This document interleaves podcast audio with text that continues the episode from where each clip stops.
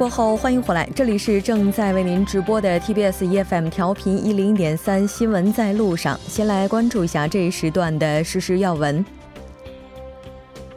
今日下午，根据 TBS 报道，就韩美防卫费协定，韩国方面接受了美方提出的有效期为一年的提议，但金额方面达成了低于此前美方提出的十亿美元的协议。另外，据悉，如果不出意外，谈判将于本周末前后结束。韩国行政安全部七日表示，决定投资十三点二万亿韩元开发因毗邻北京经济发展长期停滞的边境地区。边境地区开发综合计划二零一一年最初制定，截至去年，韩国政府已。按照计划，向边境地区投入了二点八万亿韩元。韩国大法院七日决定对正在受审的韩国前总统朴槿惠的羁押期限再次延长至四月十六日二十四时。朴槿惠因亲信干政案正在接受抗诉审理，法院去年十月一日和十一月三十日已经两次延长对朴槿惠的羁押期限。本月四日下午六点左右，韩国国立中央医疗院急诊医疗中心主任医生尹韩德被发现猝死于急诊中心主任办公室。据悉，其死于过劳。另外，近日韩国总统文在寅也在 SNS 上发文哀悼。好的，以上就是今天这一时段的实时要闻。在接下来的一个小时，将为您带来今天的科技新视野、新闻放大镜以及中国实时热搜。广告过后马上回来。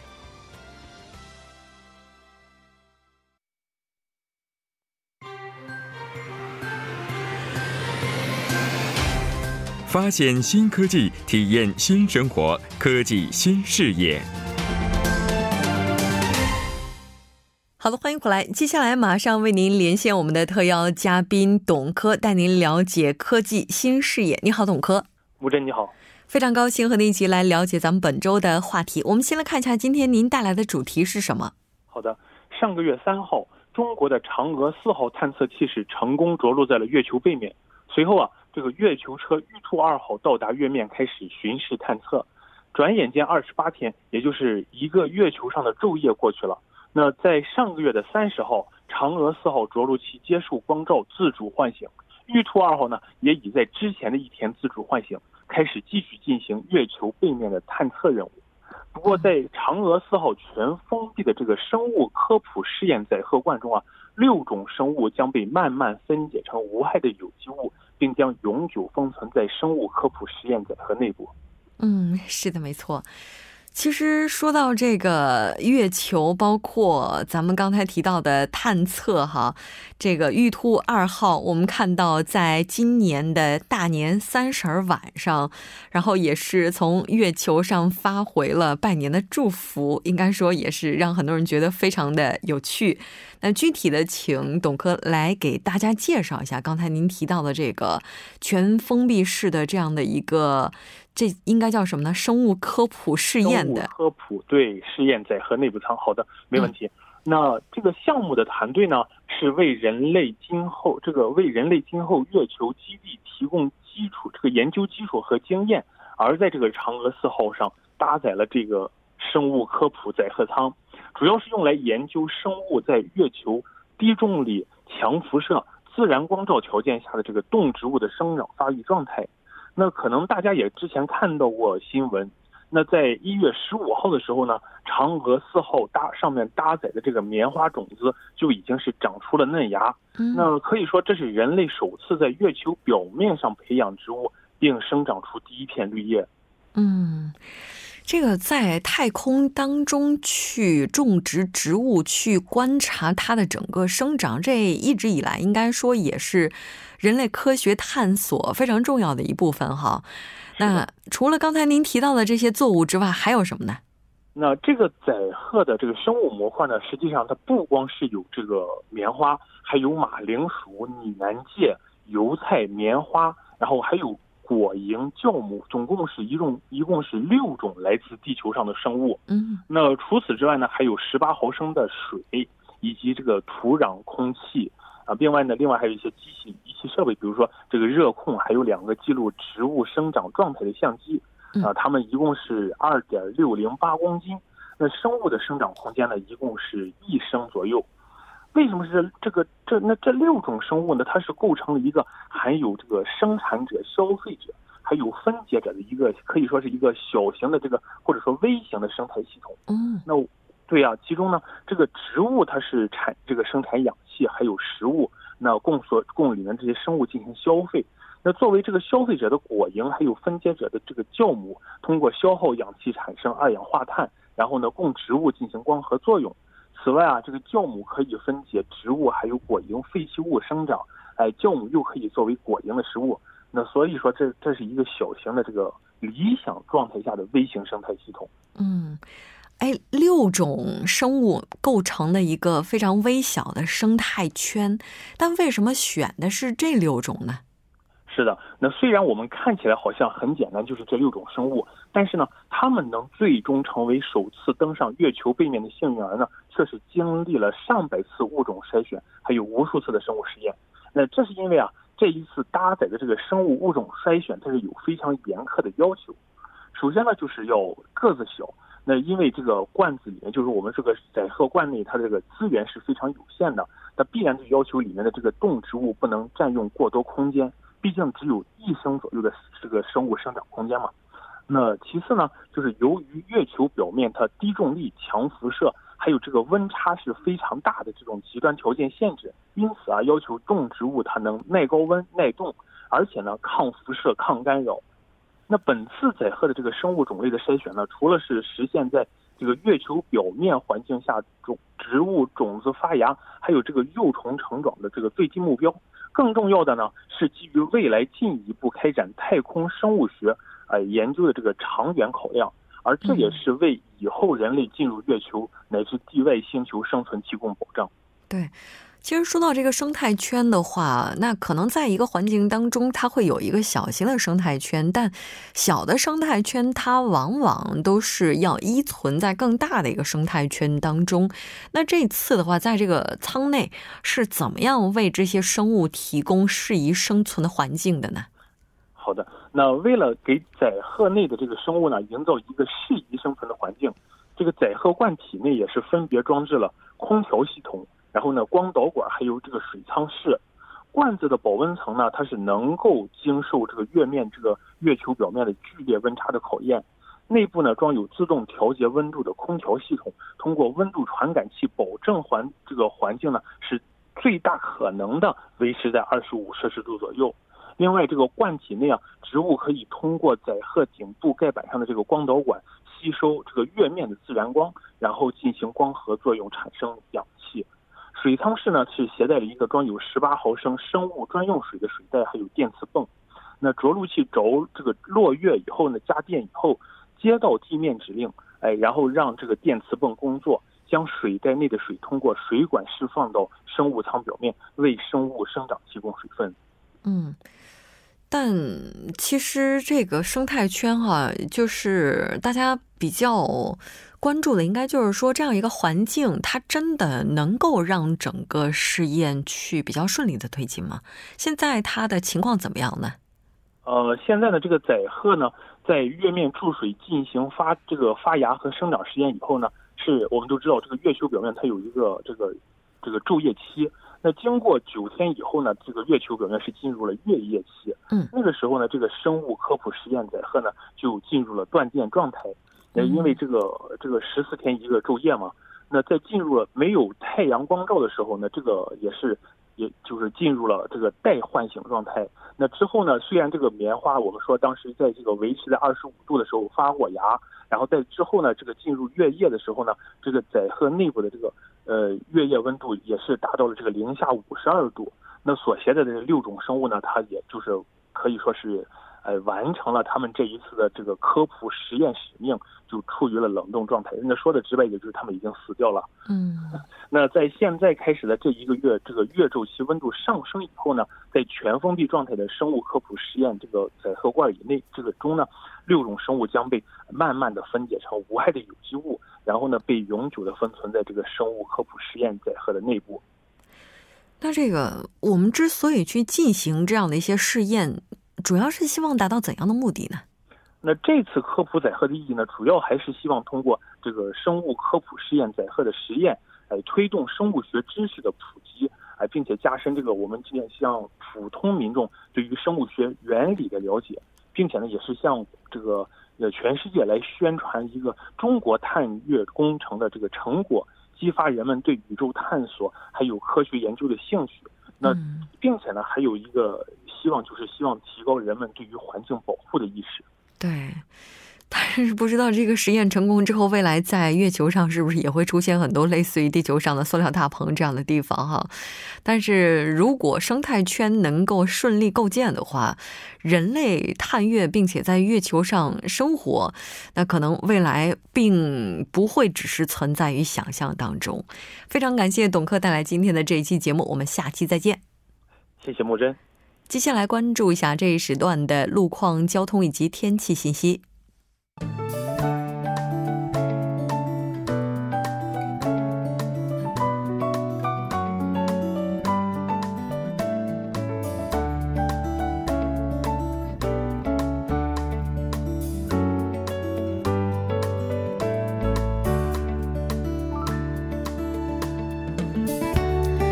晚上好，这里依然是由连燕为大家带来路况与天气信息。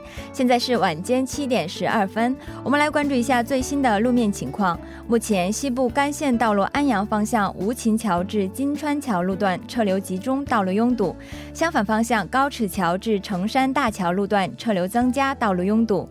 彭塘水西路青潭大桥方向水西进出口至滩川一桥路段，由于车流汇集，道路拥堵。首尔至襄阳间高速公路江一至襄阳路段倡议隧道附近的道路上有辆巴士发生了故障，目前故障车辆被迫停止在道路中间，无法移动，还请各位途经的车主们小心驾驶。好的，我们来关注一下天气。明天全国大部分地区局部多云，早间中部内陆内陆以及南部山区气温将会下降至零下十度左右，还请各位听众朋友们外出请注意保暖。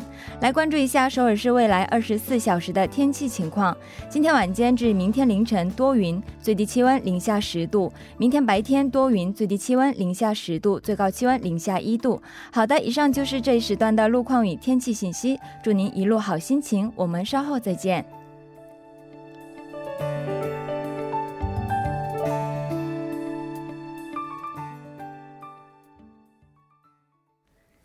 在进入今天的新闻放大镜之前，我们先来做一下更正。刚刚在事实要闻当中提到的，行政安全部今天表示，决定投资十三点二万亿韩元开发因毗邻北韩经济发展长期停滞的边境地区。那在收听方面给大家带来的不便，我们也是再次表示歉意。多角度、全方位为您深入剖析韩中两国实施热点焦点。咱们今天要讨论的话题呢，就是人口移动背后。节目也期待您的参与，您可以发送短信到井号幺幺三，通信费用每条为五十韩元。另外，您也可以在 YouTube 上搜索 TBS EFM，在收听 Live Streaming 的同时点击对话窗参与互动。那今天我们请到直播间的两位嘉宾，一位是时事评论家徐明季老师，徐老师你好。啊，主持人好，听众朋友晚上好。另外一位嘉宾呢是来自首尔科学综合研究生院工商管理 MBA 专业的主任教授黄飞，黄教授你好。哎，主持人好，大家晚上好。非常高兴和两位一起来讨论咱们今天这个话题哈。我们看到有一个调查的数据说，去年在首尔因为住宅而减少的人口比一年前呢又有了增加。另外一方面，正在经历地区产业停滞的蔚山还有全北等这些地区是人口减少的最大因素，不是住宅呢，是就业。有些城市人口增加，有的呢却在不断的出现人口外流的现象。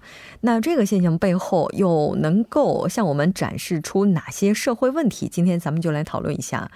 那不久前就发了一个数据啊，说二零一八年韩国人口移动率啊，就说这个首尔有十一万人口是流出了。那这流出去的人口都流到哪儿了呢？是是，对统计。厅哈，韩国统计厅这个二十九号发表的这个二零一八年韩国国内人口移动的统计里头显示呢，这个首尔的差不多有十一万两两百三十人哈，这个呃比这个去年同期的这个九万八千四百八十六人要多了百分之十一啊，就净流出哈。然后这些人呢，基本上呃可以看到调查是百分之啊六六十四点六啊，都去了京畿道。啊，也就是首尔周边嘛，就是大家也也知道，这个首尔周边就是京畿道。然后呢，这个这个数字呢，基本上是呃九七年以后这个纯流出流出人口呢，其实最高的是这个二零一六年是十四万啊十四万二百五十七名。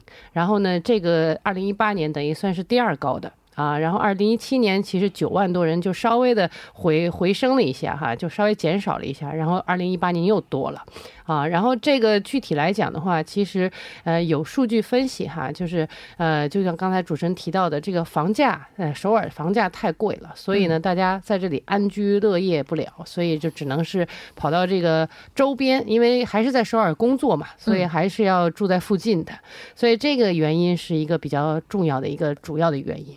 就是大部分的人并不是说就完全离开首尔了，只不过是把自己住的地方搬到了首都圈，这个像京畿道啊这样的地方哈。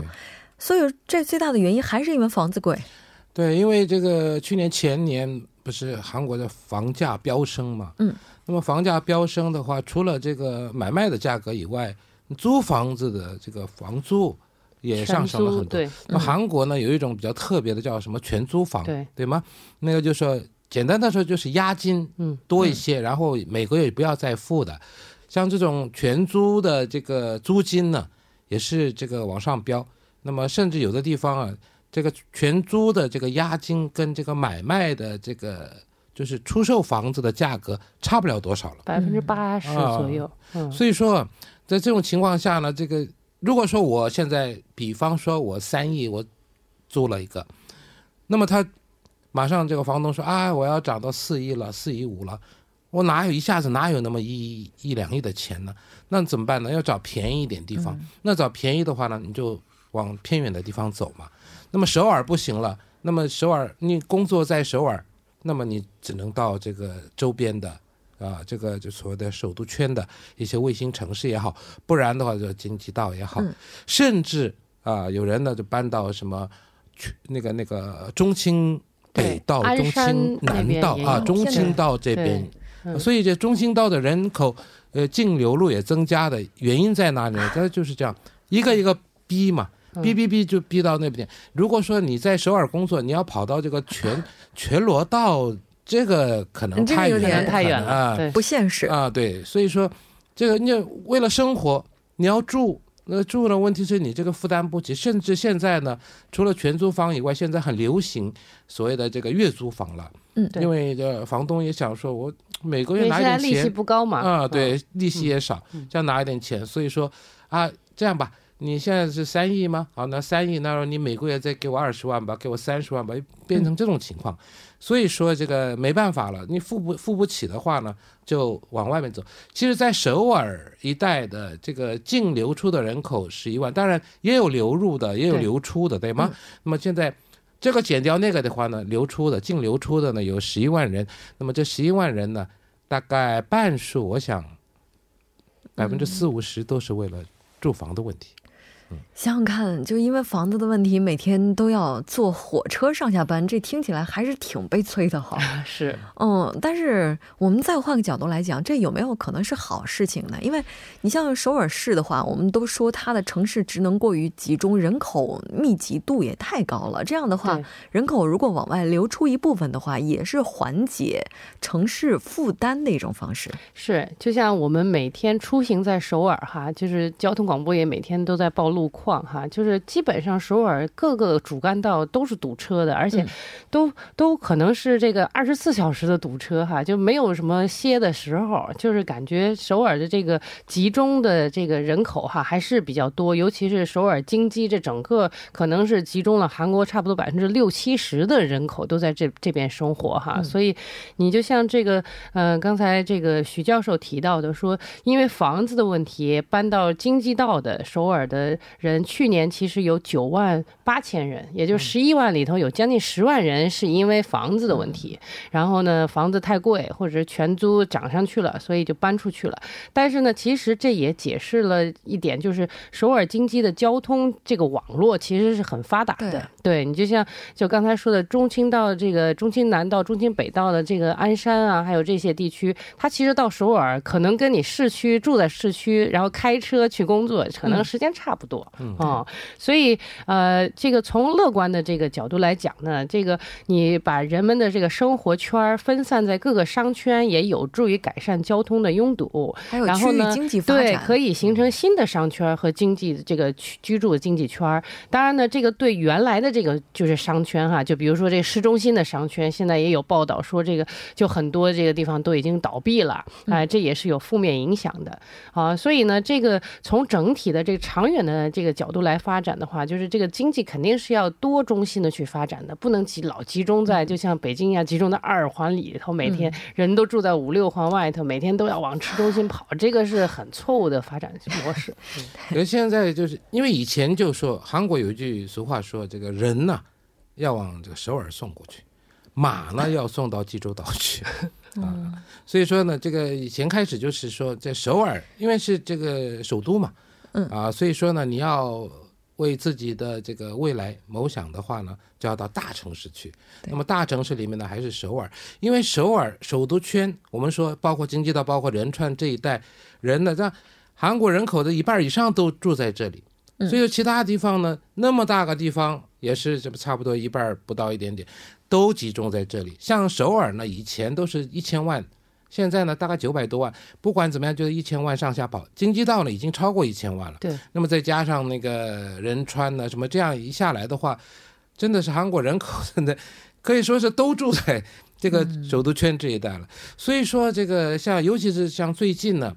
像全罗道一带不是又是汽车又是造船，那么等等的问题，这个呢是为了工作，也不是为了住了，对吧？对。那么为了不管怎么样也会流出来，可是呢，人的想法就是这样，要要在韩国有一句话叫，要在要玩的话，在大水里面玩，要到大的地方去，那叫到大城市。所以说，在首尔首都圈、京畿道这一带呢，人口密集现象就比较严重一些，都说人往高处走嘛，嗯，这水往低处流。首尔地方就大家就可能就会觉得这个地方机会是更多一些，而且会有着更多发展的嗯空间哈。那当然，现在这个人口外流的城市，除了首尔之外，我们看到再往下排的话是蔚山，蔚山，嗯而且它应该是排在第一的。对，嗯，哎，怎么会有？这个是比率嗯，啊，不是说人口总不是说总人口因为啊因为这个蔚山这个地方总就是净流出的人口只有一万多而已。啊，可是呢，因为你这个地方小，人口总人口、啊不跟不能跟这首尔比嘛，所以说比率算起来的话呢，就是跟首尔差不多啊，或者是甚至比首尔多一点。刚才也说了，蔚山这个地方，因为因为去年。像去年前年都是一样，因为这个造船业的结构调整啊，或者怎么样，所以说除了那个地方以外，什么像全罗北道啊，什么像群山的，像这种地方，因为这个去年前年都是啊经历了这些困难，所以说这个地方的人呢，并不是主要的，不是说为了住房的问题。对。再说现在这这几个地方呢，这个你这个租金呢往下调了，嗯，为什么？因为住的人少了嘛，都往外跑的话，那不自自然而然的就下来。问题是这边的这个形成的所谓的商圈，就是嗯做生意挣钱的人，也是呃一家开一家一家关的。为什么没客人了，没人了嘛？所以人是一万多人。嗯但是呢，比例算起来的话就比较多。我刚才在外面跟黄教授也说了，这个地方啊，今年二月韩国有一个就是所谓的这个公营机构，嗯啊搬进去了，啊，今年二月搬进去，机关机关单位啊，所以说这一搬进去的话，至少有几百人到一千人会跟着过去。对，然后然后再再加上对附带的，对他的家属啊什么，这样的话呢，可能今年就几千人，现在可能会进去。那么这样进去的话呢，我想明年的统计的话，可能他净流出的人口就不会那么多了。嗯那么再加上这个这个公司以外他的家眷，然后呢，那如果大家都跑到那里去的话，要住啊，嗯，那住的话呢，那住房也就是房地产市场也会多少会恢复一点。嗯那么这样的话，人口多了呢，那么就是人口多了嘛，口，那他们也要生活，也要吃嘛。衣食住行，啊、所以说各个方面都能带动这个地区经济的发展。所以说，再说还有一点好消息就是，像韩国的造船业现在慢慢慢慢恢复了。所以说现在呢，那么现代重工和这个什么大宇造船海洋，他们呢现在还是手持订单是全世界排第一、第二的。然后最近不是又要合并吗？那么这样一来的话呢，我看，呃，说不定庆尚道、全罗道这一带的经济呢，可能啊、比这个去年前年要好一些。那么这样的话呢，流入的人口就会相对的要多一些。嗯。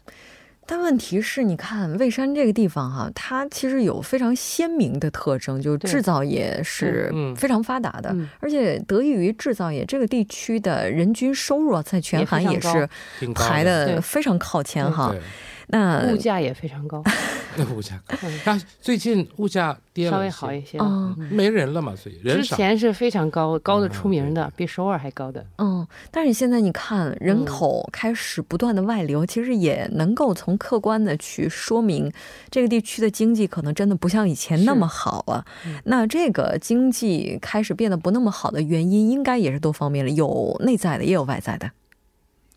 其实这个经济好坏，当然你如果说这个城市啊这个净流出的人多的话，那表示肯定是应该有问题嘛。对，那什么问题呢？啊，就是生活最主要就是生活上的问题。当然，也有人说啊，为了小孩子的教育啊，怎么样？其实啊，这个小孩子的教育呢，其实小学生的话，其实在哪里读都差不多一样。差别不大。啊，对对，主要是那种高中啊，在这一方面呢，这个时候呢，那么大家为了念什么好的高中，把他们带到首尔来播，然后呢，你还要考大学吗，啊，那么这个还首尔的人口其实流入的啊，这除了当然有这个挣了钱完了在首尔买房也有，但是呢，主要的都是外地的学生，对，嗯，对吧？你为了教育的对啊，你你在首首尔的大学读书的话，你不要搬到首尔来嘛。那么搬到首尔来的话呢，你不能不能住学校宿舍的话呢，你就要租房，反正就是这样。很复杂的问题。嗯我们来稍事休息，半点过后继续讨论今天的话题。